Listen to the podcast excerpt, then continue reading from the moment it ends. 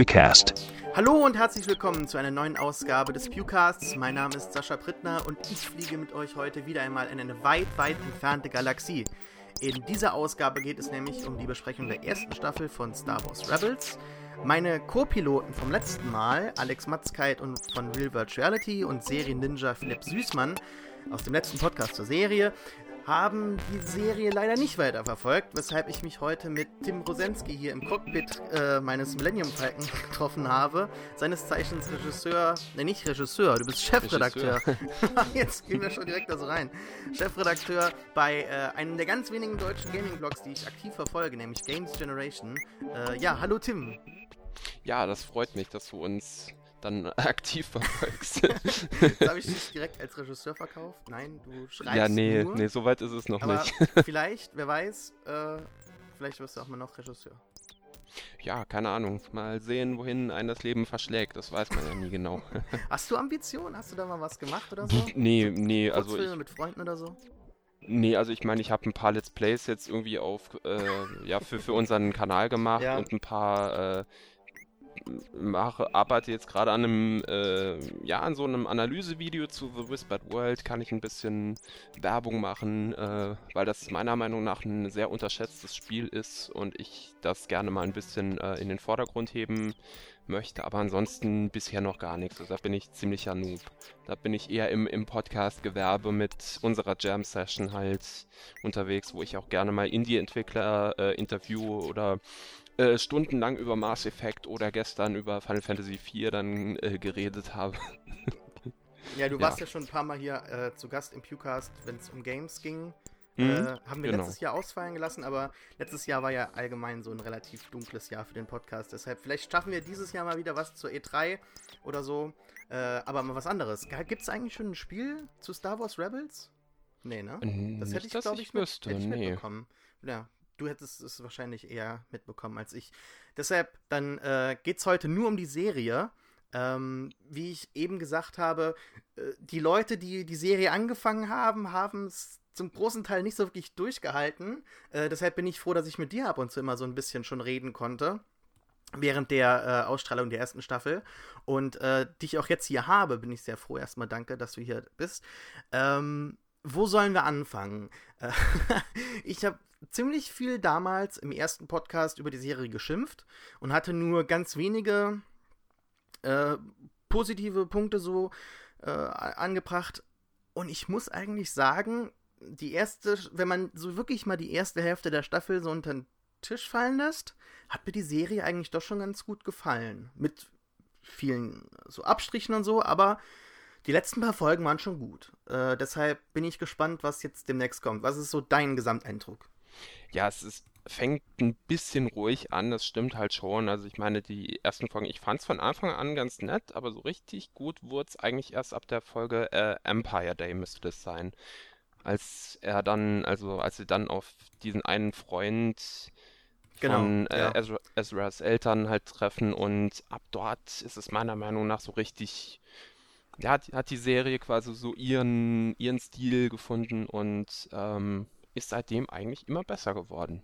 Ja, stimme ich, stimme ich zu dir zu, ja. Das ist die Folge gewesen, wo man, zunä- wo man zum ersten Mal wirklich so ein paar, äh, über, über ein paar Folgen hinweg eine, eine äh, durchgängige Geschichte erzählt hat. Also die Hintergrundgeschichte von Ezra, beziehungsweise zu seinen Eltern und so. Und da habe ich auch gemerkt, okay, da könnte vielleicht ein bisschen mehr so in der Serie drin stecken, als halt nur diese, ich weiß nicht, diese Slapstick-Comedy, die halt davor war. Da waren ja schreckliche Folgen dabei, wo es darum ging, dass sie den Imperialen oder dass sie in der, in der Stadt oder äh, auf dem Planeten, wo sie da sind, Lotal, dass sie da irgendwie im, im Dorf ungelogen, äh, dass sie da äh, Früchte klauen gehen und dann vom Imperium dabei irgendwie bemerkt werden und halt entkommen müssen und so. Und äh, ja, da, da, das fand ich halt wirklich schrecklich. Äh, meine Probleme, wie gesagt, ich kann das alles so unter den Tisch fallen lassen. Meine Probleme mit der Serie sind aber leider immer noch wesentlich größer. Ähm, das würde dann bei der Animation anfangen. Lass uns da mal zuerst was, äh, was, was abhaken, dann können wir weitermachen und uns die Einzelheiten genauer anschauen. Aber was, was hältst du denn vom, vom, vom Stil so, Tim? Hast du da irgendwie bisher eine größere Tendenz oder so? Oder? Ich finde den Stil eigentlich jetzt soweit ganz okay. Ähm, der ist jetzt, ja, ist jetzt vielleicht nicht unbedingt herausragend, aber ähm, ich fand es ganz gelungen. Ich finde es halt auch interessant. Man hat ja teilweise auch, ähm, also beispielsweise bei der Gestaltung von Sepp halt auch ähm, alte Entwürfe quasi für Chewbacca und die, die Wookiees aufgegriffen. Das fand ich ganz interessant. Ja, äh, klar, es ist, es ist ein bisschen, sagen wir, kindlich, aber ähm, ich kann damit leben. Also ich weiß jetzt nicht, äh, was für einen Stil ich mir jetzt wünschen würde. Wie gesagt, ich komme damit ganz gut klar. Äh, ja, aber ich weiß es einfach nicht, ob man da nicht einen anderen Stil eventuell äh, nutzen könnte. Ich, ist da vielleicht auch eine ja. Kostenfrage? Ich, ja, das, da frage ich mich auch immer, ähm, wo, warum, das wurde auch im ersten Podcast hier zur Serie angesprochen, letzten Pewcast. Woran, woran scheitert es? Also ich finde den Stil, also der, die gesamten Entscheidungen bezüglich des Charakterdesigns als auch äh, selbst bei, bei, bei so größeren Sachen wie den Schiffen oder so, die halt neu in, entstanden sind, das finde ich schrecklich teilweise. Was mich am meisten immer noch ärgert, ist halt das Charakterdesign. Die Figuren sehen halt schon wirklich aus wie, äh, wie Actionfiguren. Das, ich weiß nicht, ob das mit dem, ob das einfacher zu animieren ist. Ich würde mich unglaublich gerne mal mit jemandem unterhalten, der ein bisschen mehr von Animationen versteht. Mache ich vielleicht auch mal was dazu. Ist gerade eine Idee, die mir gekommen ist. Das müsste man mal machen oder mal ein Interview machen mit jemandem, der halt wirklich Ahnung hat. Vielleicht sogar, der an der Serie mitgearbeitet hat und dann irgendwie, keine Ahnung, äh, aus dem Nähkästchen plappern kann. Aber ich finde das schrecklich. Findest du das denn nicht so schlimm, dass das so unglaublich beschissen aussieht, während gleichzeitig es andere Serien gibt wie ähm, na gut, Naruto ist jetzt was Älteres oder so, aber selbst wenn wir uns, äh, wenn wir uns Korra angucken oder sowas, ich weiß nicht, ob du da so ein bisschen bei der, äh, im Animationsgenre noch dabei bist, aber wieso wird das nicht von, von Hand gezeichnet? Warum wird das alles mit Computer animiert? Äh, ist, ist es billiger? Wahrscheinlich, ne? Ähm, aber schöner sieht's ja nicht aus, oder? Ja, gut, es ist vielleicht auch so der Nickelodeon-Stil. Also, ähm, das, die, die Turtles-Serie ist ja auch so ein bisschen ähnlich vom Stil her. Wobei die natürlich, ähm, Turtles hat ja immer quasi solche bewussten Anime-Elemente halt drin. Ich bin jetzt gar nicht unbedingt so, äh, also im, im Anime-Genre oder so drin. Das letzte, was ich jetzt davor gesehen hatte, war halt jetzt ähm, Legend of Korra und davor hatte ich halt dann endlich mal Avatar nachgeholt. Was ich super fand, also den, den Stil von Avatar ist halt wirklich, der ist richtig gut, weil es da auch äh, handgezeichnet ist oder zumindest handgezeichnet wirkt. Ja, aber ich, ich finde es hier okay, klar, ähm, es wäre vielleicht, wäre es halt interessant, wenn es halt wirklich handgezeichnet mhm. wäre, aber ähm, ja, wie gesagt, ist vermutlich auch eine Kostenfrage, denke ich einfach. Ja. Was, äh, das Beste, was ja eigentlich in den letzten 20 Jahren zu Star Wars rausgekommen ist, ist die originale Clone Wars Serie von Tartakovsky. Hast du die gesehen? Nee, also ich habe ein paar, ein paar Folgen habe ich gesehen, aber ich habe es nie so ganz verfolgt. Mhm. Ja gut, ähm, äh, und an, an, an diesem Stil hat sich ja die äh, darauffolgende ähm, CGI-Serie Clone Wars deutlich halt orientiert.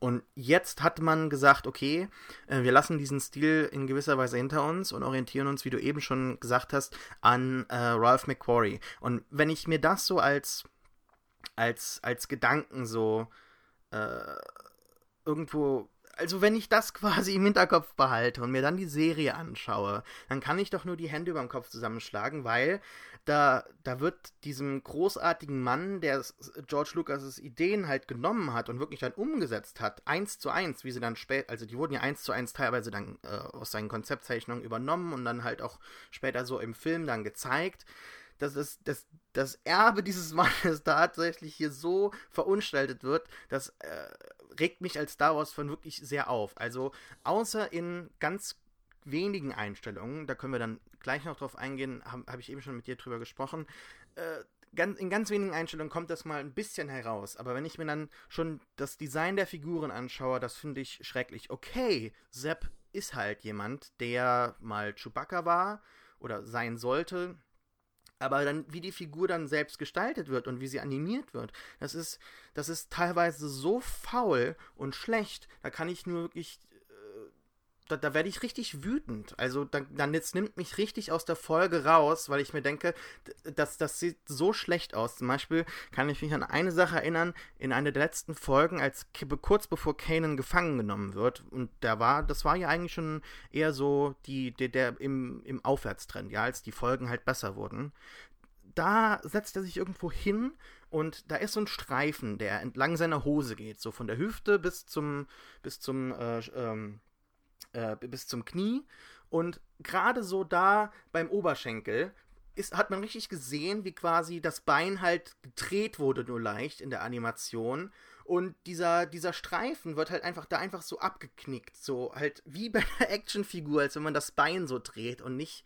Und die, die, wie gesagt, also, ähm, die Animation ist schrecklich, das Charakterdesign ist komplett oberflächlich. Alle Kleider sind quasi so an den Figuren die ganze Zeit dran. Die Haare bewegen sich nicht wirklich, außer halt wie als so dicke Klumpen, die im Wind ab und zu mal dann so hin und her wedeln, minimal. Ähm, dann Kanan an sich ist ja komplett flach, so als Charakter. Äh, der hat ja nichts Interessantes an sich. Sein Gesicht ist flach und äh, an, ich meine, Ezra ist auch irgendwie so die, die, die einzige Person, die irgendwie die Kinder dann so durch irgendwie coole Haare ansprechen soll oder so. Ähm, hat dich das nie gestört oder hast du das einfach so akzeptiert? Nee, ich habe das eigentlich jetzt soweit einfach akzeptiert. Also solche Kleinigkeiten wie äh, wie diese, dieser Streifen da. Das, das ist doch keine Kleinigkeit, wenn es dich rausnimmt. Ja, es ist mir aber nie aufgefallen. Okay. Vielleicht bin ich da, äh, verzeih ich sowas eher oder, oder achte da einfach auf äh, andere Sachen, keine Ahnung. Okay, kann sein. Ähm, ja, also wie gesagt, wenn wir bei der Animation gerade mal bleiben oder beim Look, ich finde, wo es dann erst so ein bisschen besser wurde, ist mit der Folge Path of uh, the Jedi, mhm. wo ähm, äh, Ezra und Kanan dann irgendwo gen Norden, glaube ich, auf, ne, auf Lothal irgendwo hingehen und dann diesen Jedi-Tempel finden. Mhm. Und da arbeitet die Folge mit äh, ganz vielen äh, Totalen, ja, also und auch irgendwie einer gewissen Geometrie. Da wird halt mal, man hat irgendwie so gemerkt, okay, da hat sich jemand jetzt bei der Regie was gedacht, ja. Und ähm, da können wir ein paar Bilder nachher einsetzen und so in den Podcast und auch verlinken.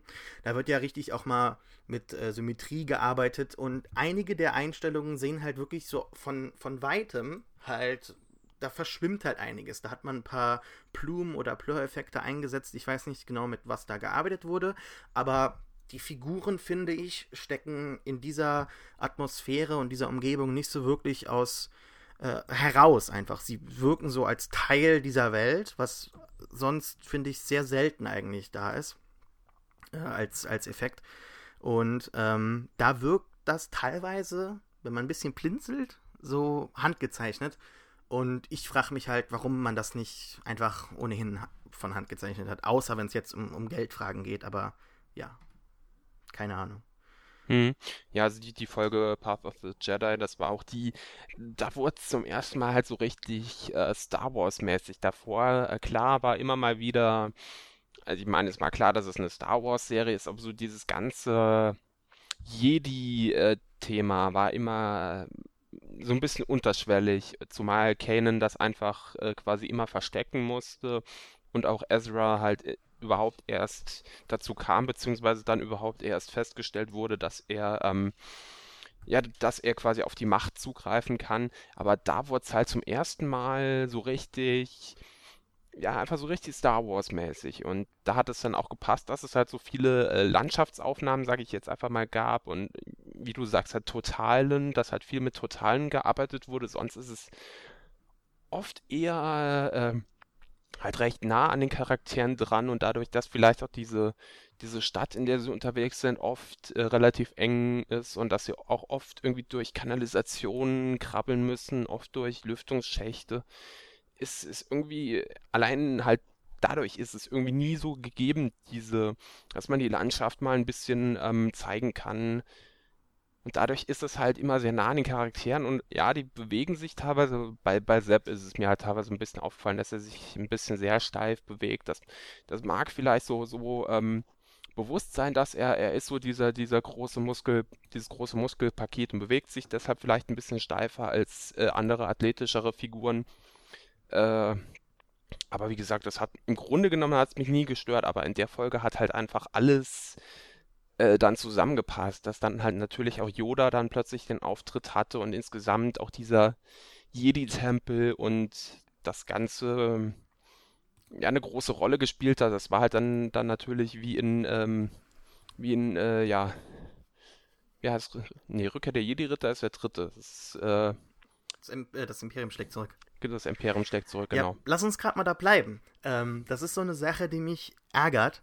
Äh, ich halte es nämlich nicht für notwendig, dass Yoda da auftaucht, denn ähm, es ist ja nicht einfach nur irgendwie so eine äh, so, so ein Holokron oder so von Yoda, sondern es gibt ja eine, eine deutliche Verbindung zwischen Ezra, der da im Jedi-Tempel ist, durch die Macht hinweg zu Yoda nach Dagobah, der im Exil dort lebt. Hm. Jetzt haben wir die Sache, vergessen wir mal das ganze EU, was es sonst noch gab, ja.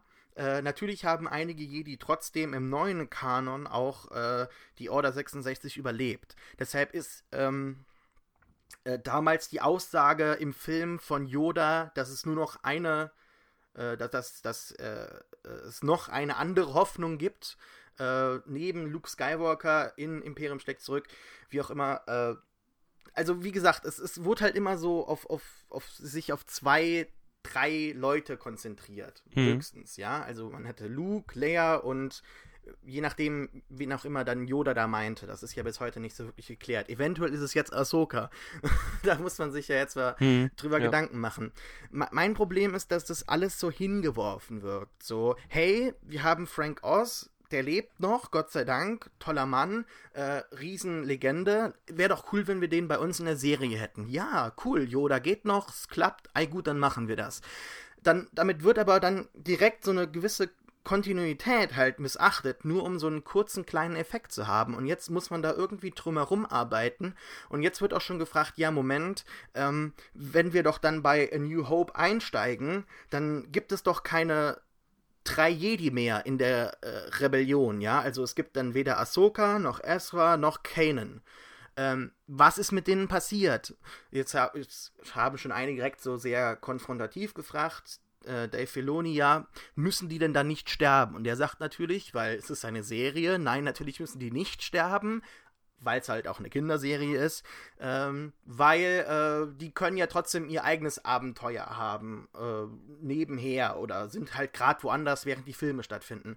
Problem ist aber, dass sie gerade äh, Front and Center halt bei dieser Rebellion dabei sind und mit Bail Organe arbeiten. Und da, von mir sind sie dann auch auf Alderan und sterben dann mit ihm oder so und wir kriegen das jetzt erst gezeigt, wie auch immer. Aber was, was mich so ein bisschen ärgert an der Serie, sind nicht diese kleinen Sachen, wenn sich der Streifen am Oberschenkel halt nicht wirklich so äh, äh, äh, nicht richtig dreht, ja, oder wenn das nicht hübsch animiert ist. Das sind so Sachen, die mich dann, wenn ich mich dazu entscheide, die Folge tatsächlich zu sehen und weiter zu gucken, die mich dann ärgern. Aber Sachen, die mich halt meistens immer davon abhalten und weshalb ich die Folgen meistens so erst so eine Woche oder zwei später gesehen habe, ist, dass das die, die, die gesamte Serie macht wirklich keinen Sinn, ja. Äh, warum macht man denn eine Kinderserie? Und ich habe ja kein Problem damit zu akzeptieren, dass Star Wars äh, hauptsächlich sich für Kinder orientiert oder durch Kinder halt lebt oder durch eine neue Generation halt wieder verjüngt wird und halt immer weiterleben kann und so. Warum macht man eine Kinderserie in der dunkelsten Zeit der Galaxie, als das Imperium gerade am, am, am brutal alles am Niederklüppeln äh, klüppeln war, äh, war, während sie jede gejagt und getötet und ausgerottet haben, ja, während sie Leute unterdrückt haben, versklavt haben, die Wookies und so, ja.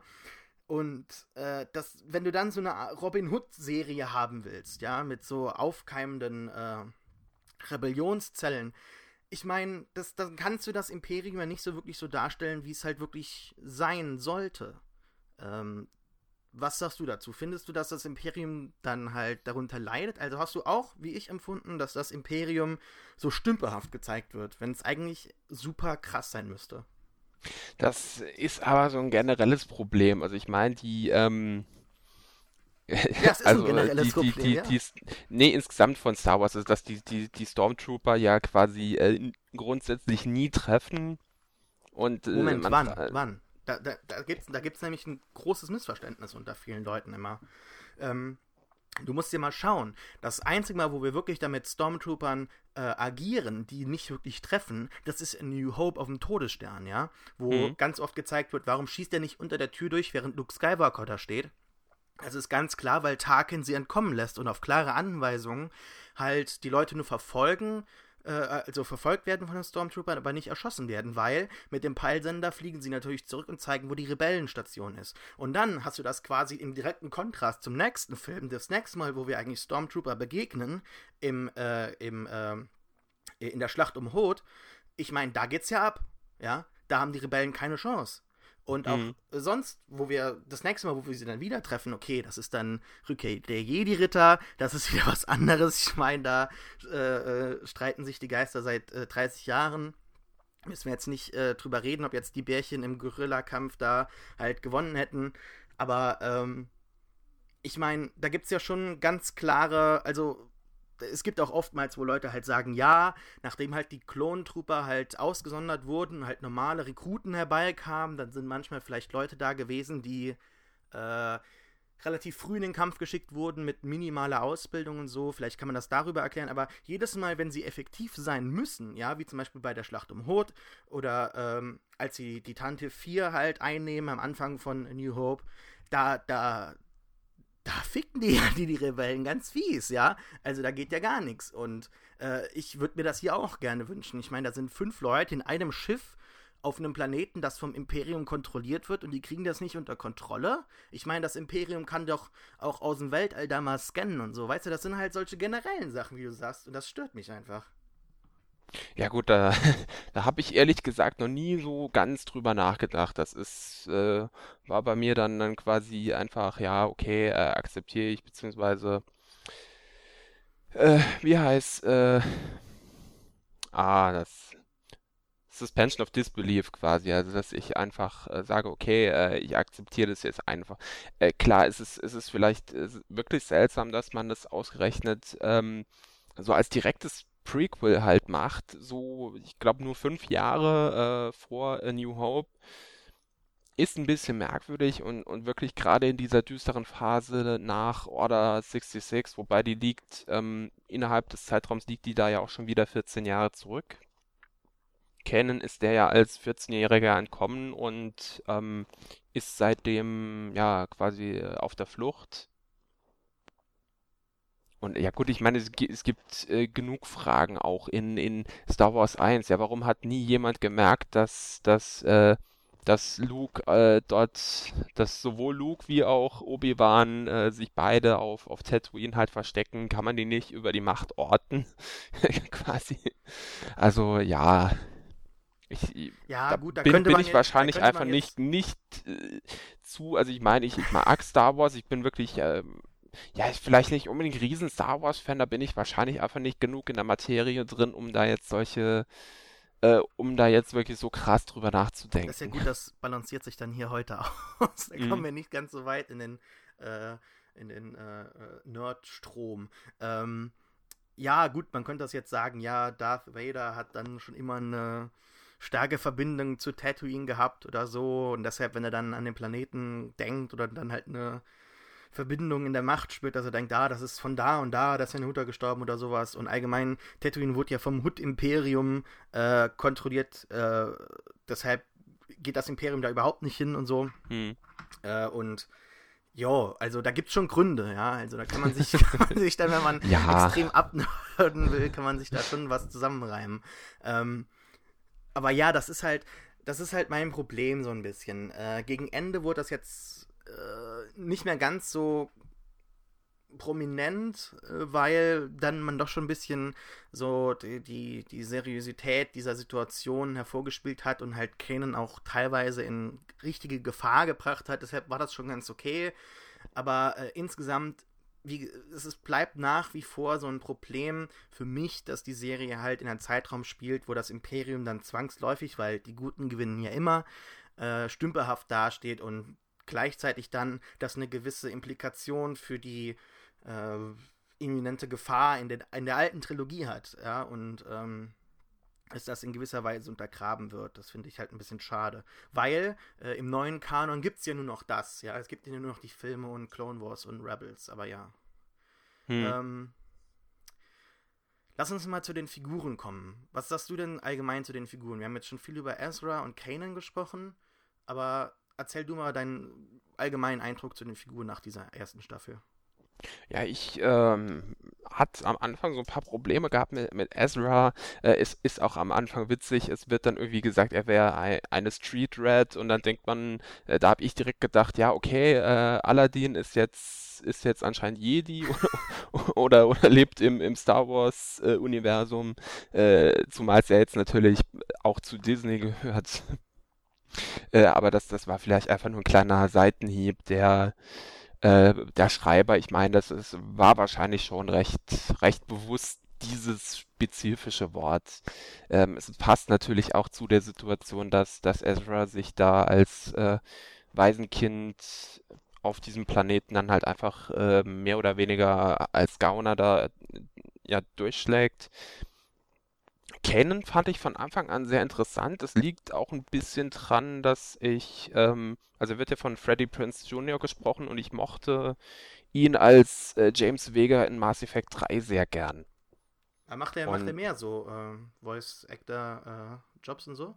Ja, er scheint inzwischen, also er hat ja auch jetzt in ähm, äh, Dragon Age Inquisition hat er auch den Iron Bull gesprochen, also er scheint da inzwischen doch so ein äh, ja doch so ein zweites Stein mhm. Standbein gefunden zu haben. Also zu äh, Mass Effect 3 gab es ja auch den, ja quasi so ein Anime-Film bzw. Animationsfilm äh, Paragon Lost. Da, da, spielt er auch den James Vega. Das ist quasi die Vorgeschichte dann seiner Figur halt zu Mass Effect 3 und den kann man sich auch anschauen. Also wer Fan von Mass Effect ist, der kann sich das ruhig mal geben. Der ist, der ist ganz okay, der ist jetzt nicht so gut, aber er macht da anscheinend ähm, macht er das inzwischen richtig gern und äh, ja, ich, ich, ich finde das wirklich äh, sympathisch. Also vom quasi Teenie-Darsteller, äh, was er jetzt natürlich auch schon wieder eine ganze Zeit zurückliegt, mhm. dann hat er sich ja eigentlich doch ein bisschen rar gemacht. So viele Rollen hat er jetzt gar nicht mal gar Ich nicht weiß nicht, ob das freiwillig war. ich glaube, das letzte Mal, als ich den gesehen habe, war glaub, vor zehn Jahren in Scooby-Doo oder so. Ja, gut, es war war für alle Beteiligten irgendwie damals nicht so nicht so ganz gut. Was, was, was schade ist, es sind eigentlich wahnsinnig gute Darsteller. Ich meine, da war ja auch Sarah Michelle Gellar beispielsweise dabei. Ähm, ja, die haben sich da ja gefunden, ne? Die sind, glaube ich, verheiratet. Ja, soweit ich weiß. Oder? Immerhin. Die spielt auch ja. jetzt in der zweiten Staffel mit. Die hat jetzt ja, genau, über ihn wahrscheinlich einen Job bekommen. Wen könnte die denn spielen? ich habe keine Ahnung. Also ich, ich habe jetzt schon einige Gerüchte gehört, sie soll irgendwie Leia spielen oder so. Keine Ahnung. Okay. Fände ich ein bisschen.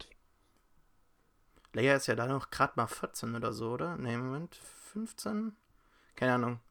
Naja, bei, bei, äh, es gibt ja auch, wie alt ist die Stimme von, von Lisa Simpson oder so? 50 oder 60 oder so? Ich meine, äh, die daher... Nancy, Nancy Cartwright, ja, keine genau. Ahnung, aber die ist mit Sicherheit auch schon, schon sagen wir, 50. Ja, also, von daher, Alter spielt da keine Rolle, ja. Ja, aber Ezra Kanan, was sagst du zu äh, Sepp?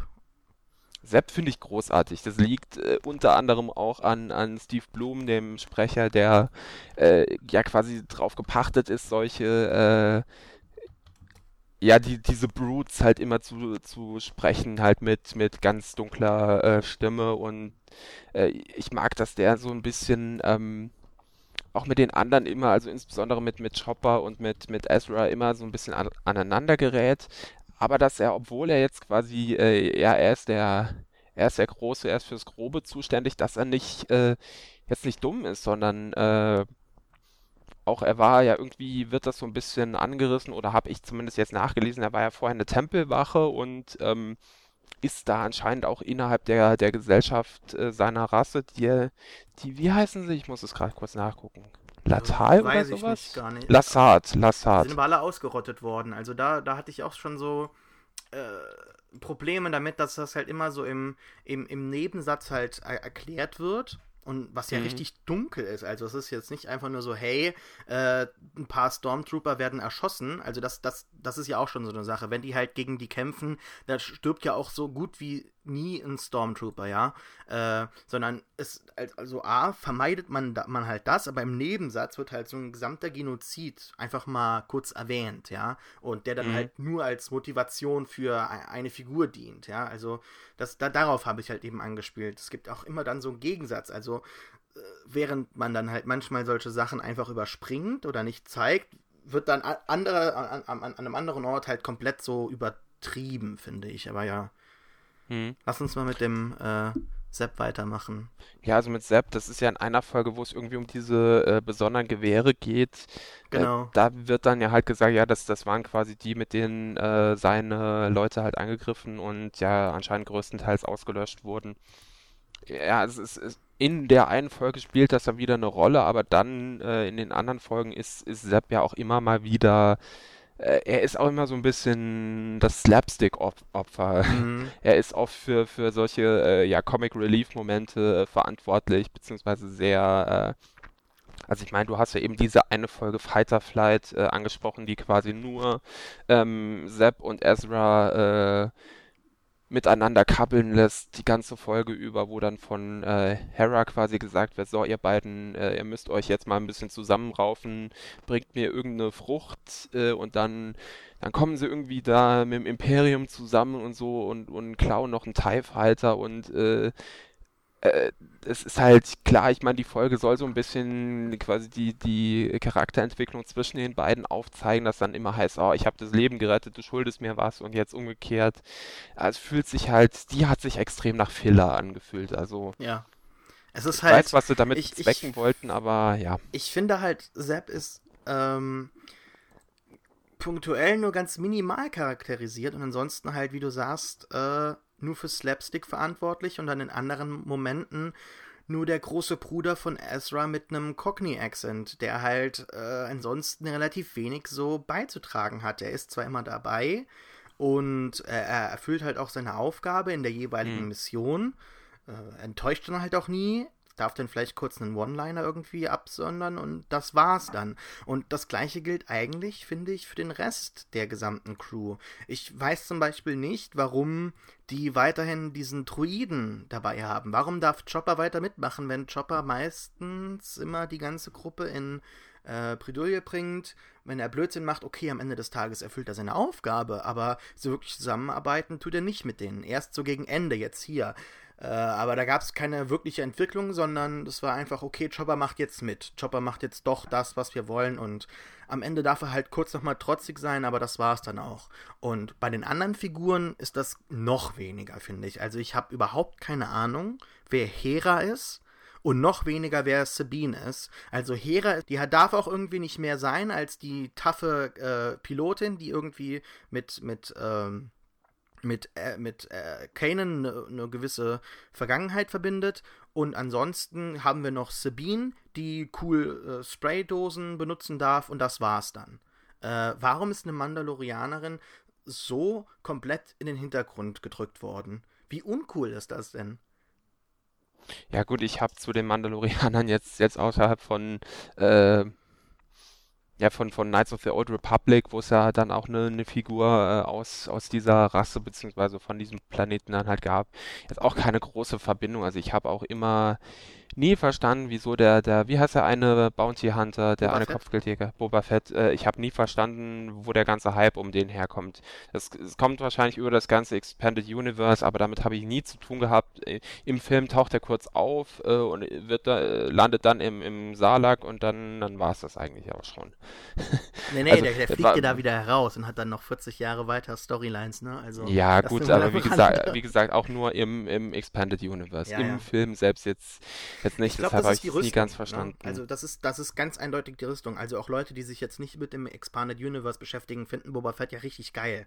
Ja, also ja daran wird es vielleicht auch liegen, ja. Der, der, hat ja, sagt ja auch nicht wirklich viel und er macht auch nicht wirklich viel. Wenn du mal wirklich zurückdenkst, er, er fangt weder Boba, äh, er fangt weder Han Solo direkt noch schafft das dann irgendwie jemanden umzunieten oder so. Wenn du wirklich mhm. mal überlegst, was, was, hat er getan in den Filmen? Ja, Überhaupt genau, nichts, genau ja? das ist es, es ja. Nur, es ist wirklich nur diese unglaublich coole Rüstung, sein unglaublich cooles Schiff und halt allgemein seine Attitüde, die er halt so da halt so an den mhm. Tag bringt. Also, äh, wie heißt er? Jeremy, Jeremy, äh, verdammt nochmal. Ich habe dem die Hand geschüttelt auf der, auf der Star Wars Celebration, jetzt weiß ich nicht mehr, wie der heißt. Äh, Moment. ich kann es dir nicht sagen. Jeremy äh, B, irgendwas mit B. Bollock, ja.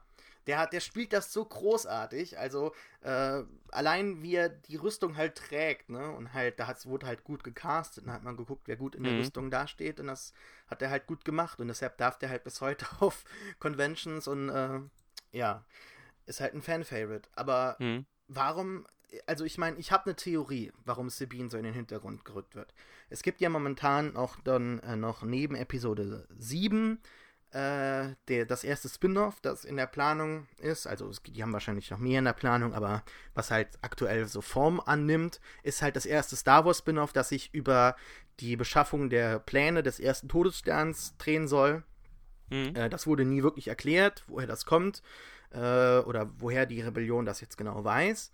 Und man sagt so anscheinend, dass sich da so diese gesamte Bounty Hunter Posse aus, äh, äh, aus, aus Episode 5 dann halt da schon treffen soll, aber dieses Mal werden sie von der Rebellion angeheuert und dann soll auch irgendwie noch Han Solo mit dabei spielen oder so, aber Gerüchte mal beiseite, auf jeden Fall soll hier Felicity Jones, die jetzt zuletzt in The Theory of Everything dabei war hm. und auch Oscar nominiert wurde, die soll jetzt anscheinend die weibliche Hauptrolle, Hauptrolle übernehmen und das soll anscheinend Sabine sein. Und das würde dann für mich Sinn machen, dass man diese Figur bisher komplett so äh, einfach mal an die Seite gestellt hat und gesagt hat, okay, du bist dabei, du darfst nur schon was schießen und was sagen, aber sonst hast du keinen Charakter und, und, und, und keine Eigenschaften, weil wir brauchen dich noch für den Film und dürfen dich da nicht schon zu viel ähm, halt in irgendeine Form gepresst haben. Das ist aber so die einzige Entschuldigung, die ich dann akzeptieren könnte. Ansonsten hat man da eine super coole Kämpferin, die ganz toll für junge äh, äh Mädchen, die das schauen könnten, als, als ja, Vorbild, aber halt, da, man kann sich halt äh, äh identifizieren, ne? Irgendwo mhm. dann halt. Da hat man eine komplett tolle Figur verschleudert und bei Hera sehe ich das genauso. Äh, findest du das auch oder? Ja, also es ist schon was dran. Also bei Sabine, ähm, ich fand halt das mit dem, mit dem Sprayen fand ich so ein bisschen äh, bewusst cool. Äh, ich meine, es ist. Ich, ich finde es ich find's witzig, dass sie das durchgezogen haben, aber es ist, war im ersten Moment was wirklich so bewusst 90er Jahre cool. Ja, genau. Das ist. das ist wirklich so, wer findet denn heute das noch so cool mit diesem Sprayen? Also natürlich ist es weiter cool, es ist eine, ist eine tolle Kunstform und so, Graffiti, aber das ist so die richtige, man merkt so, dass die Leute, die das schreiben, so in ihren 40ern sind, ja, so mhm. Filoni und, äh, und Kinberg und ganzen anderen Autoren, die da mitwirken, man merkt es so richtig, die denken, ja, was ist denn cool? Ja, Graffiti, ne, da, weil in den 90ern so, ne? Mhm. Schöner Punkt, den du ansprichst. Ja, es ist, es ist auch so ein bisschen, äh, bei den Turtles ist es ja ähnlich, aber äh, ich habe das Gefühl, dass die Turtles, dass es bewusst so in so einem 80er, 90er Setting irgendwie stattfindet. Obwohl es dann auch mal quasi so eine Facebook-Kopie dort gab. Äh, vielleicht ist das auch einfach bei Nickelodeon, ja, vielleicht liegt es wirklich auch im Alter der Leute, die dort jetzt aktiv sind. Welche Inkarnation der Turtles meinst du jetzt? Jetzt die, die neueste, äh, neueste Serie, die 2012er Serie. Ah, ist sie gut? Die muss gut sein, ne? Ja, also ich bin, bin da jetzt ganz begeistert. Ich mag, es, sie haben jetzt Bebop und Rocksteady eingeführt. Ich mag die Designs von den beiden noch nicht so ganz, aber damit kann man sich gegebenenfalls ja auch anfreunden. Aber bisher bin ich von der Serie echt wirklich ziemlich begeistert. Kann ich nur empfehlen. Die muss Wel ja auch diesen ganzen Turtle-Hype wieder so richtig äh, so, ja, einfach mal beflügelt haben, weil ja, was total. man so mitbekommt, also ich habe schon mal gesehen, dass es jetzt in so Spielzeugabteilungen richtig viel Turtles-Zeug wieder gibt und dass, mhm. dass die Kinder da total drauf abfahren, habe ich so am Rande mitbekommen und deshalb dann ist das die Serie, die da ähm, äh, für schuld ist. Ich habe nämlich gedacht, der Film kann das ja nicht gewesen sein. Nee, ne? nee, nee, nee. Also ich habe den Film noch nicht gesehen, aber äh, man hört nur Schlechtes und es ist halt Michael Bay. ich, ich will ihn eigentlich auch gar nicht sehen. ja, der Film war, ja, ne? Ich finde, da haben PlayStation 3 Spiele schon besser ausgesehen. Ja, das stimmt wohl. Ja, aber vielleicht dann noch also zu, zu Sabine und, und Hera. Also Hera mag ich eigentlich schon. Sie ist quasi so, also wenn, wenn man jetzt sagt, Kanan ist quasi so ein bisschen der Vater, dann ist, ist Hera natürlich die Mutter des Ganzen. Also sie ist auch eigentlich, äh, sie ist eigentlich auch diejenige, die, die quasi die Anführerin ist, auch wenn, wenn Kanan quasi immer so ein bisschen dargestellt wird, ist sie eigentlich diejenige, die die Zügel in der Hand hat. Und äh, es gibt wohl auch Bücher dazu, die so ein bisschen die Vorgeschichte erzählen. Wenn man die halt gelesen hat, dann äh, versteht man vielleicht auch die Beziehung zwischen äh, Hera und Kanan vielleicht auch ein bisschen eher, aber natürlich kommt es in der Serie jetzt kaum rüber. Zumal sie halt oft dann einfach im Cockpit halt sitzt, die, die Ghost halt steuert und äh, ja, vielleicht auch mal bei den Kämpfen mitmacht, aber jetzt äh, gar nicht so oft mit den anderen jetzt unbedingt auch interagiert. Dadurch ist sie natürlich ein bisschen, ähm, wirkt sie natürlich dann auch so ein bisschen äh, abgesondert von den anderen. Mhm, ja. Ja, stimme ich dir zu, ja. Und Sabine, Auf. nervt dich das nicht, dass man da so eine äh, weibliche Figur komplett verschleudert? Also. Ja, gut, das ist halt einfach so, der Fokus liegt natürlich einfach auf Ezra und auf Kanan. Dadurch sind automatisch die, die vier beziehungsweise fünf anderen äh, quasi direkt Nebenfiguren. Äh, natürlich ist es ein bisschen schade, dass die zu kurz kommen, aber dadurch, dass quasi dieser Fokus auf den beiden männlichen Jedis liegt, äh, ich meine, man hätte ja auch eine weibliche Jedi jetzt nehmen genau. können. Äh, ja. Obwohl, das wäre dann vielleicht wieder zu nah wieder an Clone Wars gewesen. Ne? Vermutlich, ne? ja. Ähm, kann ich irgendwo akzeptieren. Aber jetzt ist es halt wieder so eine deutliche jungen Serie, während The Clone Wars es irgendwo geschafft hat. Ich habe jetzt nicht so viele Folgen gesehen, aber ich fand es halt immer wieder interessant, dass man dann doch schon durch Ahsoka so eine nette Balance hatte zu Obi-Wan und Anakin. Aber ja. Hm. Ähm, Jetzt lass uns mal noch so ein ganz kleines Detail besprechen, was mir ziemlich wichtig war, insbesondere nach dem ganzen Theater um das äh, Crossguard Lightsaber und so aus dem Trailer. Ach so. Äh, was sagst du zu dem äh, Lichtschwertplaster oder zu dem Plaster Lichtschwert, je nachdem, wie du es drehen willst? Es ist eine Gunblade im. ja, genau. es ist eine Gunblade im Star Wars Universum. Ja, äh, man, man fragt sich halt, wieso ist vorher noch keiner auf die Idee gekommen? Eigentlich schon, ne? Ja. ähm, ich hab, war zuerst so ein bisschen skeptisch, fand es aber von der Idee her cool. Ich mag das, wenn man so mit äh, Lichtschwertern experimentiert. Also ich fand auch mhm. immer diese ganzen anderen alternativen Sachen aus dem Expanded Universe unglaublich interessant, also wo halt dann auch so die Identität der Jedi, äh, also der jeweiligen Jedi halt sich in den Lichtschwert widerspiegelt, wo mhm. dann halt eben zum Beispiel ein Wookie halt einen, äh, einen Waffen, äh, einen, einen Lichtschwertgriff aus Holz hat oder so, ne? Also das fand ich immer ganz nett und dass sich das Design halt irgendwo halt auch in der ähm, in der, in der Kampfart des Jedi halt widerspiegelt. Das fand ich immer ganz nett. Und ähm, hier, ich fand halt Esras Schleuder unglaublich doof und nervig. Das ja, war halt die, war, so... die war auch wieder so bewusst. Äh, wirklich, das ist äh, Dennis the Menace. Genau. Äh, ja. wirklich, wirklich auch nochmal so 90er Jahre cool. Genau. so ba Bart Simpson und äh, keine Ahnung was. Genau. Äh, es, es, hat mich auch, äh, ja, erstens das. Ähm, es, es ruft halt solche Erinnerungen hervor. Und zweitens, eigentlich viel schlimmer wieder, äh, ist, dass äh, die, diese Waffe überhaupt nicht wirklich die, die, die Imperialen irgendwie auf Trab gehalten hat. Okay, er kann dann vielleicht einen treffen, der ist dann äh, K.O. und dann, wenn er den zweiten schon probiert irgendwie zu treffen, dann äh, trifft er nicht mehr oder muss pflicht, flüchten oder so. Und es war halt immer wieder so, hey, ich, ich bin cool, ich bin dabei, aber wirklich helfen tue ich nicht und äh, äh irgendwelche Stormtrooper erledigen äh, tut's auch nicht wirklich, weil die sind dann irgendwie nur K.O. oder bewusstlos, wie auch immer. Ähm, aber das, das Lichtschwert an sich fand ich da ziemlich geil. Aber auch erst jetzt nach dem Finale, als ich dann gesehen habe, wie cool das ist, wenn jemand äh, das Lichtschwert auch führt, der halt kreativ mhm. ist und halt weiß, mhm. damit umzugehen. Nämlich im Finale, als äh, Ezra dann äh, mit Kanan gegen den äh, Inquisitor tr äh, trifft, äh, kämpft und ähm, da geht's halt ab. Fandest du das auch toll oder fandest du das Finale eher enttäuschend? Ich habe nämlich schon ein paar Leuten gehört, es ist ganz schön, also es ist nicht ganz so 100% gut angekommen, ne?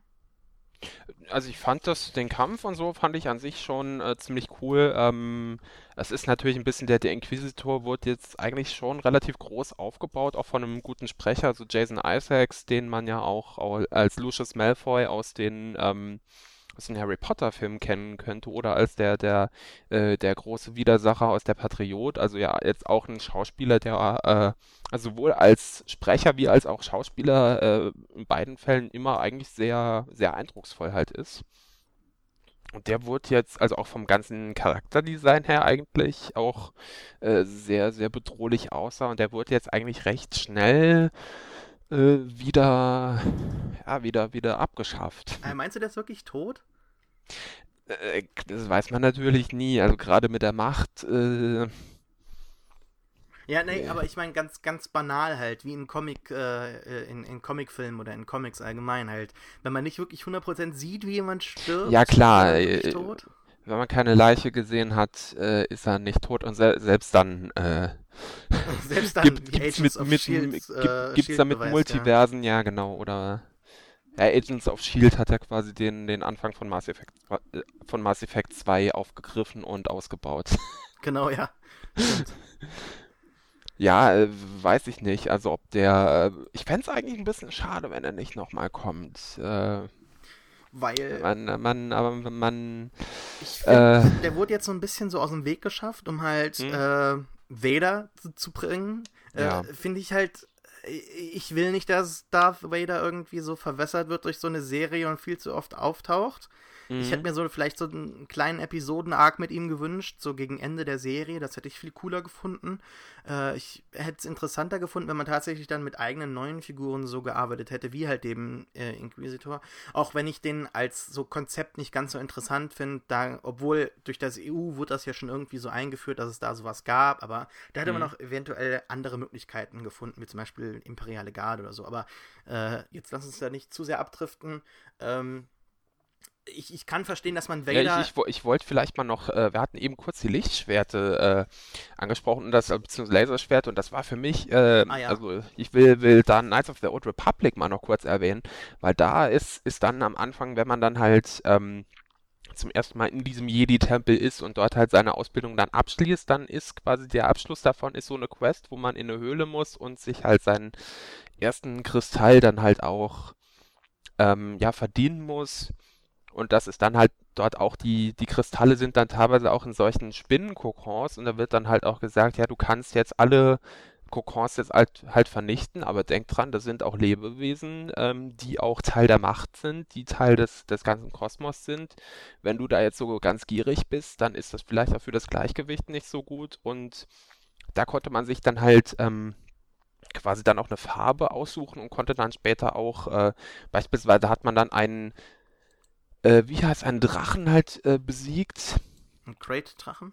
Genau, der, der Crate-Drache und dessen Perle konnte man dann halt auch in das Lichtschwert einsetzen und hat dann teilweise, hat das dann auch unterschiedliche Fähigkeiten gegeben. Und das fand ich einfach so mega cool. Also das, das quasi das Ganze, äh, das wurde in Clone Wars ja auch äh, aufgegriffen, dass das wirklich so diese ganze äh, Technik und dieses ganze mhm. Prinzip dahinter endlich mal aufgegriffen wurde, weil das äh, die Lichtschwerte waren halt als, als Waffe halt da, aber es wurde nie so ganz erklärt. Und das fand ich cool, dass es halt im, im Expanded Universe dann halt wirklich so aufgegriffen wurde. Und ich mag eigentlich auch das Design halt von diesem neuen aus, aus äh, Episode 7 jetzt, äh, finde ich eigentlich auch recht, recht äh, logisch. Also klar, man ist am Anfang, denkt man sich, okay, was sollen diese diese zwei äh, Auswüchse dann an der Seite, aber äh, wenn man sich halt ja, ich meine, wenn man irgendwelche an äh, sich irgendwelche Mittelalter-Sachen anschaut oder auch äh, Rollenspiele halt mal zockt, dann, dann die meisten Schwerter sind ja so designt, also dass man damit auch äh, gegnerische Waffen abwehren kann. Mhm. Ja, so eine Parierstange, ja genau. Genau, ähm, genau. Ja, gut, stimmt. Äh, ich finde auch, ich will jetzt nicht zu sehr den Fokus jetzt auf dieses Episode 7 Lichtschwert äh, rücken, aber ähm, man kann sich ja dann schon relativ ja, man, viel... Man muss es halt erwähnen. Man muss es erwähnen, genau. Man kann sich ja da schon... Ich, ich mag, dass es halt gezeigt wurde, A, mhm. im Hinblick so, hey, wir machen was Neues, äh, ihr könnt euch auf ganz viele neue Sachen freuen. Gleichzeitig ist es aber auch natürlich was Altes, Bekanntes. Ähm, halt ein rotes Lichtschwert von dem bösen Sith oder je nachdem böser... Äh, Gegner, wie auch immer. Es sagt aber auch unglaublich viel über die Figur aus, finde ich, weil äh, das, die, die Klinge an sich, die ist so wesentlich, die ist so feuriger, ja. Also das sieht quasi schon so aus, als ob das von jemandem gebaut wurde, der nicht so wirklich Ahnung hat, wie man eigentlich ein Lichtschwert baut, oder ob oder er will es noch irgendwie stärker machen oder so. Mhm. Und ähm, wie gesagt, es sagt halt viel über die Figur schon aus, über die wir noch nicht viel wissen. Wir wissen ja noch nicht mal, ob es jetzt ein, ein, ein Mann oder eine Frau war, ja, oder ein Alien oder ein Mensch, ja. Also ja, das genau, ist, das ist, ist äh, bisher noch ganz. Es sagt aber schon viel finde ich, wenn man so sich genauer ein bisschen damit befasst, was ja das ganze Internet und äh, deine Oma äh, gemacht haben, ja. äh, es sagt schon viel aus und es sagt ja auch hier viel aus über Ezra. Also er lebt halt mhm. in der Zeit, wo halt das Lichtschwert an sich Kanan baut ja sein Lichtschwert auch erstmal zusammen, ja. Er lebt halt in der Zeit, wo halt nicht mehr das Lichtschwert an sich äh, so halt als Symbol für Ordnung, Recht und Frieden irgendwo da ist, sondern er lebt halt in der Zeit, wo ein bisschen, äh, wo man sich halt ein bisschen mehr anpassen muss, ja, wo man halt das Lichtschwert nicht mehr unbedingt zeigen darf, kann, oder wo es halt auch nicht mehr als, einige Leute glauben ja wahrscheinlich auch die Version des Imperiums, wo es halt nicht mehr als, als solches Symbol angesehen wird, sondern eher als, als ein Symbol der, der, äh, der, ja, was war das? Rebellion oder was sagen die? Der, das, das, äh, Hochverrat, wie auch immer. Ja, immer genau. Also es wird halt dargestellt, dass die Rebellen halt äh, die eigentlichen Bösen sind, was ja, natürlich. Oder die äh, je nachdem damals dann. Ja, genau. Hochverrat, äh, wie auch immer.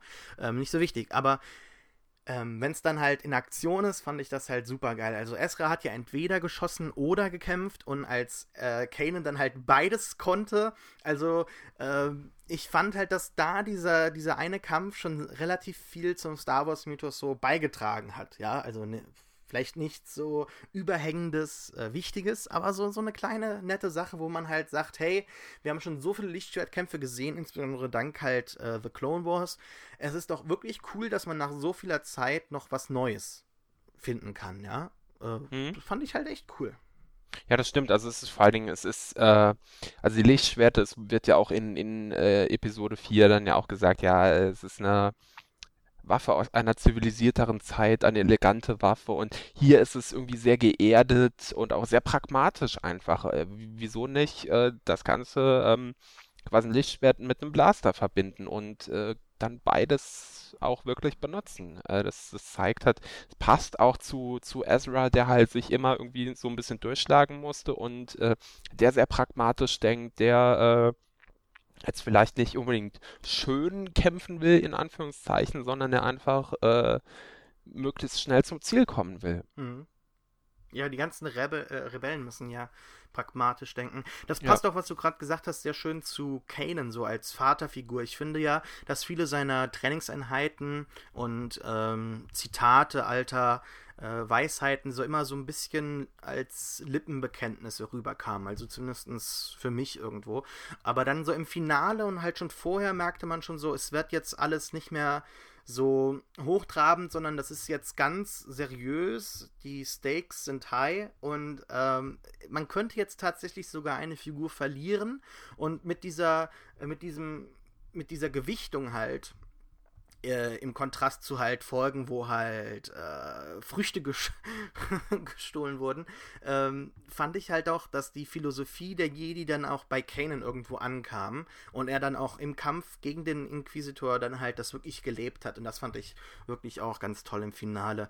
Und was ich auch mochte im Finale war, äh, sag du erstmal was dazu. Fandst du das auch so oder hast du Kanan schon immer so als, als coolen Jedi, der halt das total lebt, irgendwo empfunden oder war der irgendwie.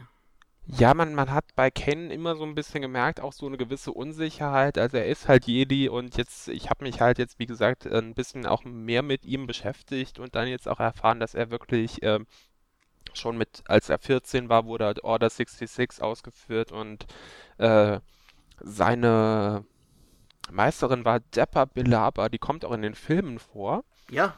Wo? Die sieht so ein bisschen äh, indisch aus. Äh, warte, ich schicke dir gerade mal einen Link zu, dann kannst du mal kurz gucken. Müssen wir nachher noch verlinken. Und ähm, die, die kommt, glaube ich, auch in Clone Wars so ein bisschen vor. Ah ja, Und, die, äh, sitzt, äh, die, äh, die ist am Ende von, von Episode 1, steht die da. Ja, ist, ist, halt das, das Council halt quasi, ja, ja. des, des Jedi-Rates. äh, wo ja auch diese eine weibliche Version von Yoda mit drin sitzt. Yaddle heißt die, ja. Und ähm, ja, das ist halt interessant, dass sie sich auch so ein bisschen geopfert hat, um ihn zu retten. Also so ist es wohl in der Vorgeschichte. Ich, ich habe es jetzt nicht alles gelesen, ich habe es mir jetzt auch über verschiedene Wikis ähm, quasi angeeignet, äh, aber das fand ich halt interessant und dass er seitdem halt auch so ein bisschen ähm, ja, in, äh, also er musste auch seine Identität ändern. Er hieß vorher, äh, ich habe es mir irgendwo aufgeschrieben, er hieß eigentlich Caleb Doom. Oh, Caleb Doom. Ja, oder Doom. Also. D-U-M-E. Ich weiß jetzt nicht genau, wie man es ausspricht. Und hat dann halt seinen Namen auch äh, geändert und auch seine ganze Identität quasi seitdem und hat ja auch immer sein, äh, ja, sein Schwert muss ja auch erst so zusammengebaut werden, quasi er hat es immer so ein bisschen versteckt. Er hat es dabei, aber er zeigt es halt auch nicht unbedingt offen, nur wenn es irgendwie gar nicht mehr geht. Und äh, hat wahrscheinlich auch seine Ausbildung nie so ganz ähm, abgeschlossen und ähm, gibt, gibt zwar das weiter, was er weiß, aber ähm, ist selbst wahrscheinlich noch weit davon entfernt, ein Jedi-Meister zu sein. Und äh, für mich kam das auch immer so ein bisschen durch. Das ist so eine gewisse Unsicherheit, dass er dass er äh, Ezra halt ausbilden kann, aber dass er irgendwann vielleicht auch an seine Grenzen stößt und dann nicht mehr weiß, was er Ezra dann noch beibringen soll. Mhm. Ja, schöner Schlusspunkt eigentlich, ja. Zu den Figuren. Hast du noch irgendwas, was wir besprechen müssen? Wir müssen noch äh, eine Rückkehr besprechen, ne? Von einer Figur? Nein?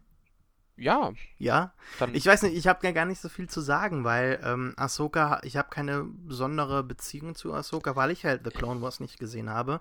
Und mhm. du hast es ja auch nicht gesehen, deshalb wird es bei dir Nee, nee, sein, also ne? ich, ich kenne ich kenn die Figur, habe mich da jetzt auch ein bisschen informiert, aber kann jetzt da leider auch nicht viel dazu sagen. Finde ich halt auch interessant, dass sie quasi auch die äh, dass die Padawan von Anakin war und dann äh, hat sie sich später wohl quasi ganz von, von den Jedi beziehungsweise von diesem ganzen Getue jetzt irgendwie auch losgesagt und ist hier jetzt aber doch wieder äh, da. Also war das vielleicht auch, hat sie vielleicht dann doch nochmal die Kurve gekriegt und ähm, mhm.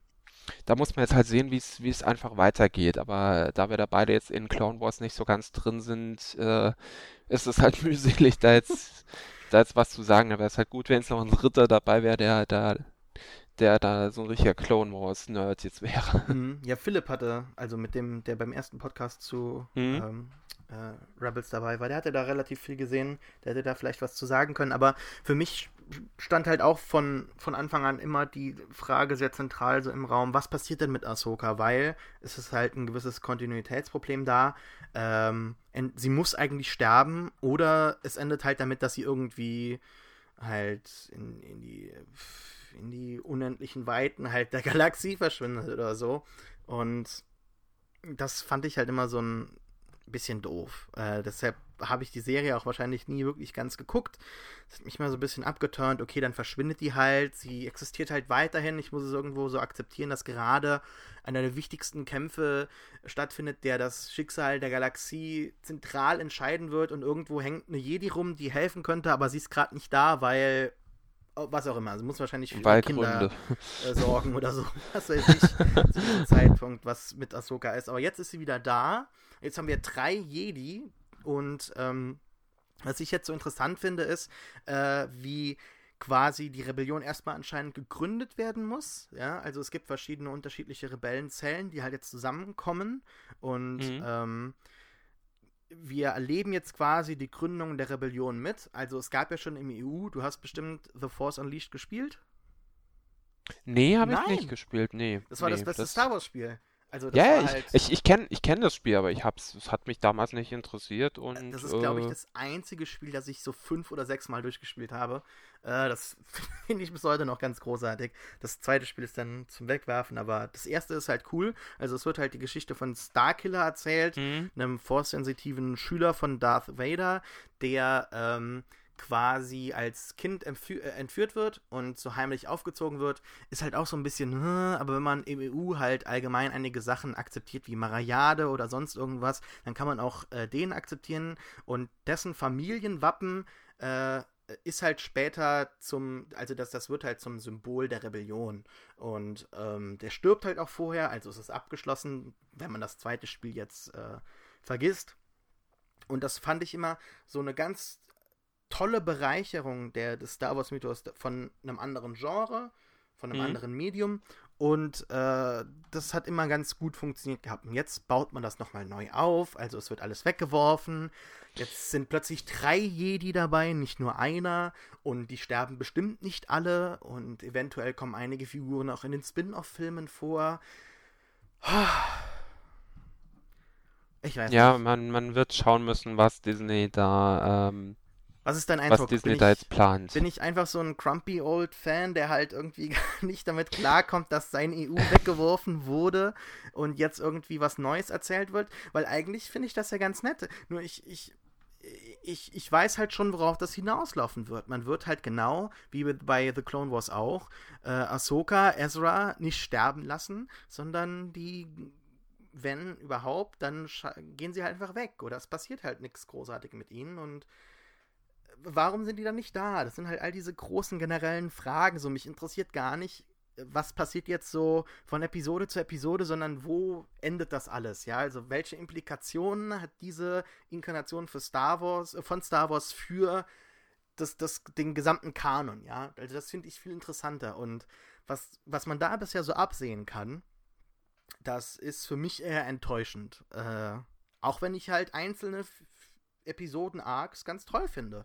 Äh, ich weiß nicht. Du bist wahrscheinlich nicht Fan genug, dass dich das stört, oder? Nee, ich bin da also im Expanded Universe auch äh, echt gar nicht drin. Wie gesagt, ich habe Knights of the Old Republic gespielt. Äh, ich muss unbedingt Teil zweimal noch spielen, weil der Marek mir das auch immer empfiehlt. Äh, Marek, Ed der Grobi, äh, falls ihr auf Twitter unterwegs sein werdet, ihr dem bestimmt schon mal über, über den Weg gelaufen sein. Ja, stimmt. Äh, aber ich bin da bin da einfach zu wenig drin, um. Äh, ich finde es natürlich auch ein bisschen schade, dass man diese ganzen Romane und äh, was weiß ich, was es dann noch gab, dass man jetzt plötzlich sagt, nee, Tabula Rasa, äh, es gilt, gelten jetzt quasi nur noch die Filme und Clone Wars. Äh, äh, kann ich auch verstehen, dass man da als Fan dann ein bisschen angepisst ist, weil das ist natürlich, äh, das ist ein Schlag in die Fresse einfach von, von Disney aus. Das muss man einfach irgendwo schon so sehen. Also selbst als jemand, der, äh, der da jetzt echt gar nicht drin ist, äh, ich, ich höre immer wieder, also es gibt wohl etliche wirklich gute Star Wars Romane, Comics, keine Ahnung was. Ja, ist auch viel Schund dabei, also das leugne ich. Ja gut, das ist normal, 90% von allem ist Mist. Das, äh, das, das, ist, das ist irgendein Gesetz, irgendein Autor hat das mal formuliert und äh, das stimmt absolut. Ja, äh, es ist natürlich auch ein Problem, also es ist, ist jetzt quasi, sind alles so ein bisschen Redcons, äh, was jetzt nicht unbedingt, also Redcon ist jetzt nicht unbedingt äh, schlimm, also für, für alle, die es nicht wissen, ist ja aus der Comicsprache insbesondere so Retroactive Continuity, also dass man im Nachhinein ähm, die Kontinuität äh, ändert, dass man dann quasi sagt, ja, aber Figur X war doch schon da, das war da hinten der Kleine, äh, da im Hintergrund und mhm. so und das ist jetzt plötzlich eine riesen, äh, Riesenfigur. Äh, ja, ist natürlich ist es wirklich dann die Frage, wo, wo waren, wo waren die alle dann in Episode 4? Äh, da muss man sich jetzt noch plausible Gründe äh, ausdenken, um die irgendwie aus dem Weg zu zaubern. Ähm, die einzige Sache, die ich mir vorstellen könnte, die mich so befriedigen würde, wäre, wenn äh, Ahsoka, Ahsoka, was ja 100% stattfinden wird, gegen Vader antreten wird und dann eventuell mhm. ähm, getötet wird. Also das fände ich höchst interessant, insbesondere was das dann halt für Implikationen für die Gruppe hätte, für die Rebellion und halt für Ezra und Kanan, weil die werden sich ja wahrscheinlich noch näher kommen. Die alle drei haben ja gemeinsame Interessen und Ahsoka wird wahrscheinlich die beiden auch noch äh, ausbilden können, wahrscheinlich, ne? Äh, oder zumindest mal ein bisschen unterrichten können. Hm.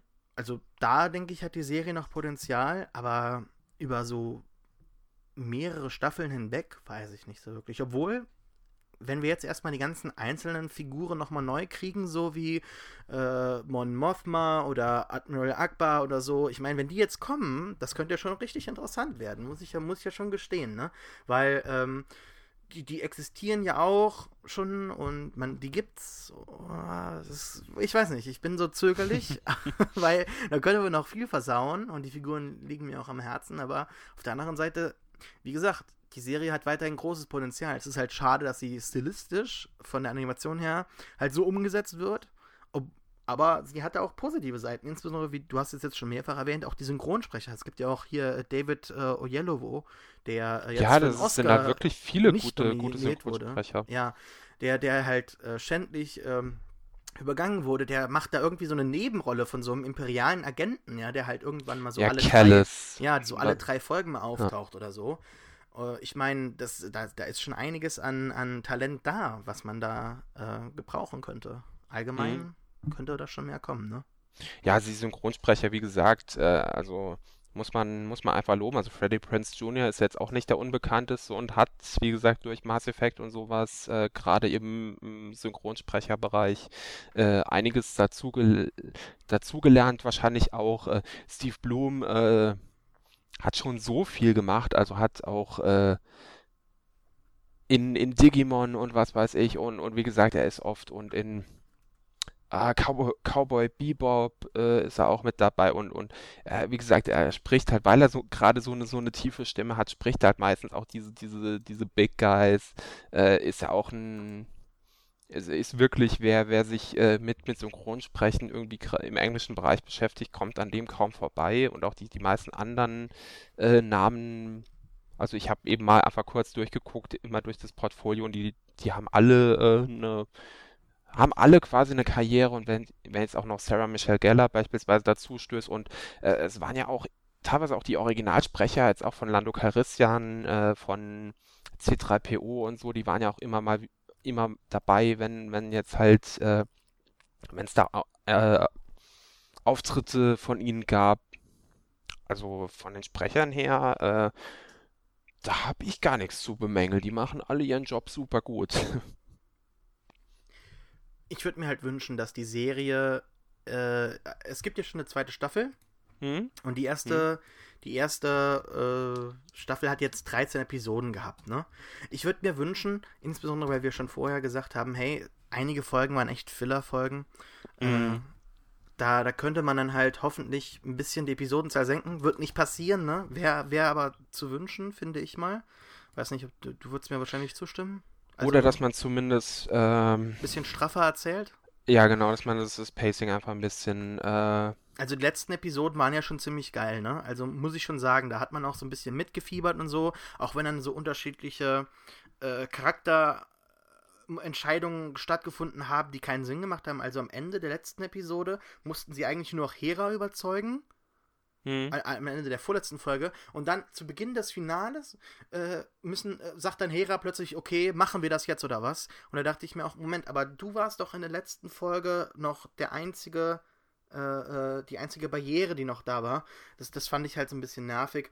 Aber sobald die Folge dann begonnen hat und die dann halt äh, laufen und in Bewegung sind und durchs Weltall fliegen, dann hat, denkt man da, wie du auch schon mal gesagt hast, nicht mehr so genau drüber nach. Dann kann man drüber hinwegschauen. Es ist und bleibt hier natürlich auch eine Kinderserie. Wir besprechen die hier schon auf relativ hohem Niveau, würde ich mal sagen, oder so. Oder wir nehmen sie schon wirklich sehr hier so ins Kreuzfeuer.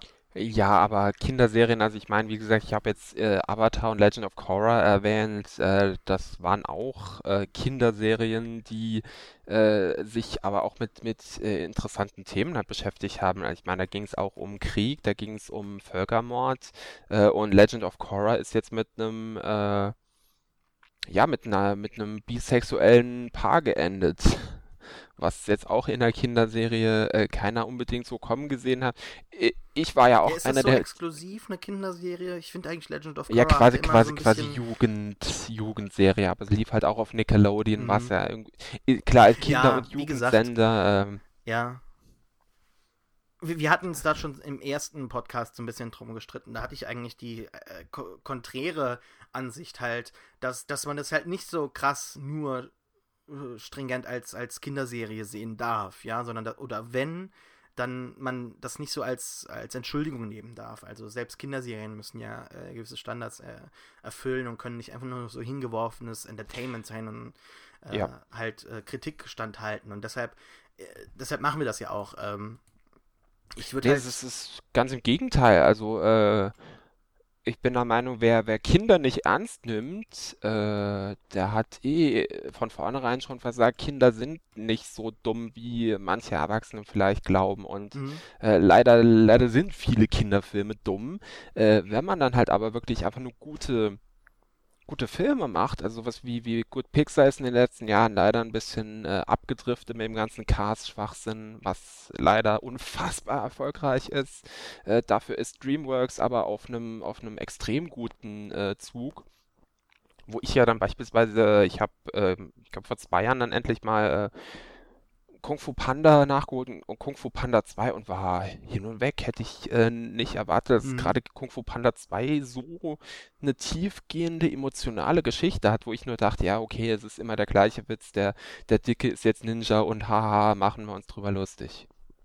Äh, und es ist ganz im Gegenteil. Und das sind quasi gute, einfach nur gute Filme, beziehungsweise Avatar ist einfach nur eine gute Serie, die dann vielleicht mal da sind mal ein paar Witze drin oder so, die vielleicht eher bei Kindern ankommen, aber da sind auch Sachen, die dann vielleicht eher bei Jugendlichen oder sogar Erwachsenen ankommen.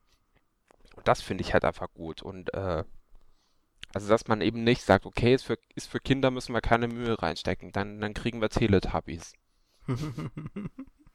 ja, dann schauen wir uns das alles nochmal an. ich, hoffe, ich hoffe, diese Referenz hat jetzt jemand verstanden. Ansonsten doof. Ähm, ja, nee, stimme ich dir vollkommen zu. Können wir auch so als, als Schlussfazit stehen lassen. Das unterschreibe ich alles genauso.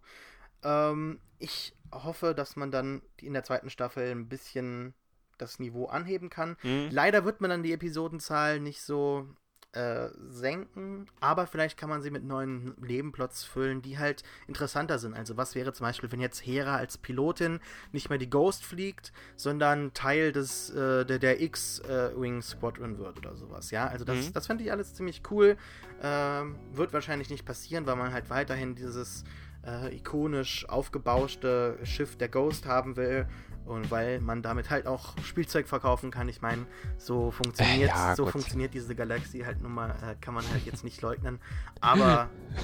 da, da, da müsst, müsstest du jetzt die Merchandising-Szene aus, aus Spaceballs reinschneiden. Ja, wahrscheinlich. können, wir, können wir machen, vielleicht sogar.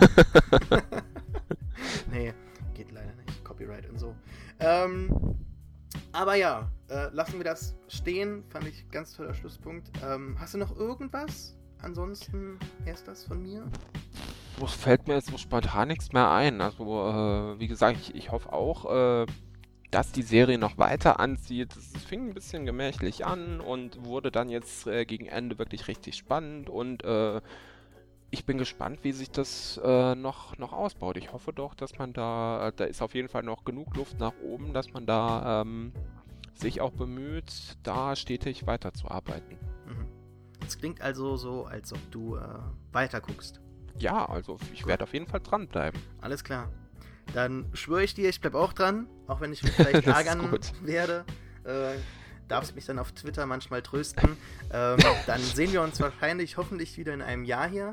Dir auf jeden Fall danke für den Podcast, Tim. Und äh, euch ja, danke gern. fürs Zuhören. Ich hoffe, dass wir einige oder nahezu alle Links und Sachen, die wir besprochen haben, jetzt hier in, irgendwo reinhauen. Ansonsten in den Kommentaren dann schreien. Es wird das dann ergänzt. Ähm, ja, vielen Dank fürs Zuhören. Bis zum nächsten Mal. Tschüss. Tschüss.